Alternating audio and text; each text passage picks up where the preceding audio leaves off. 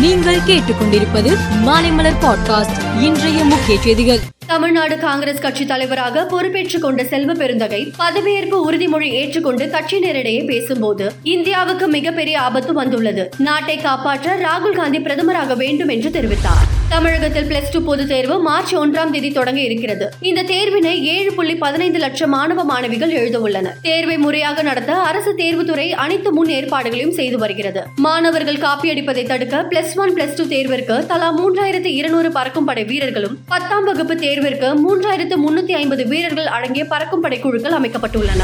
தமிழக முன்னாள் முதலமைச்சர் ஜெயலலிதாவுக்கு நெய்வேலி நகர அதிமுக மற்றும் என்எல்சி அண்ணா தொழிலாளர்கள் ஊழியர்கள் சங்கம் சார்பில் நெய்வேலி டவுன்ஷிப் செவ்வாய் சந்தை அருகே ஜெயலலிதா முழு உருவ வெண்கல சிலை அமைக்கப்பட்டுள்ளது. இந்த சிலையை அதிமுக பொதுச் செயலாளரும் சட்டமன்ற எதிர்க்கட்சி தலைவருமான எடப்பாடி பழனிசாமி திறந்து வைக்க இருக்கிறார்.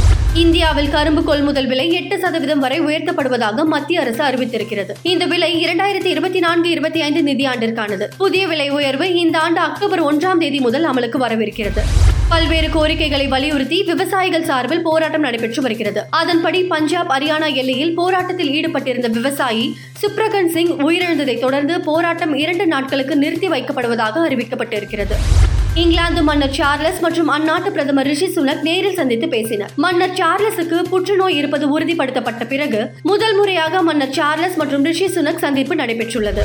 இரண்டாயிரத்தி இருபத்தி நான்கு ஐபிஎல் கிரிக்கெட் தொடர் விரைவில் துவங்க இருக்கிறது. இந்த ஆண்டிற்கான ஐபிஎல் போட்டிகள் மார்ச் இருபத்தி இரண்டாம் தேதி துவங்கும் என்றும் பாராளுமன்ற தேர்தல் காரணமாக போட்டிகள் இரு கட்டங்களாக நடத்தப்படலாம் என்று ஐபிஎல் தலைவர் அருண்குமார் தெரிவித்துள்ளார். அதன்படி இரண்டாயிரத்தி இருபத்தி நான்கு ஐபிஎல் தொடரின் முதல் பதினைந்து போட்டிகளுக்கான அட்டவணை இன்று மாலை வெளியாகிறது. மேலும் செய்திகளுக்கு மாலை மலர் பாட்காஸ்டை பாருங்கள்.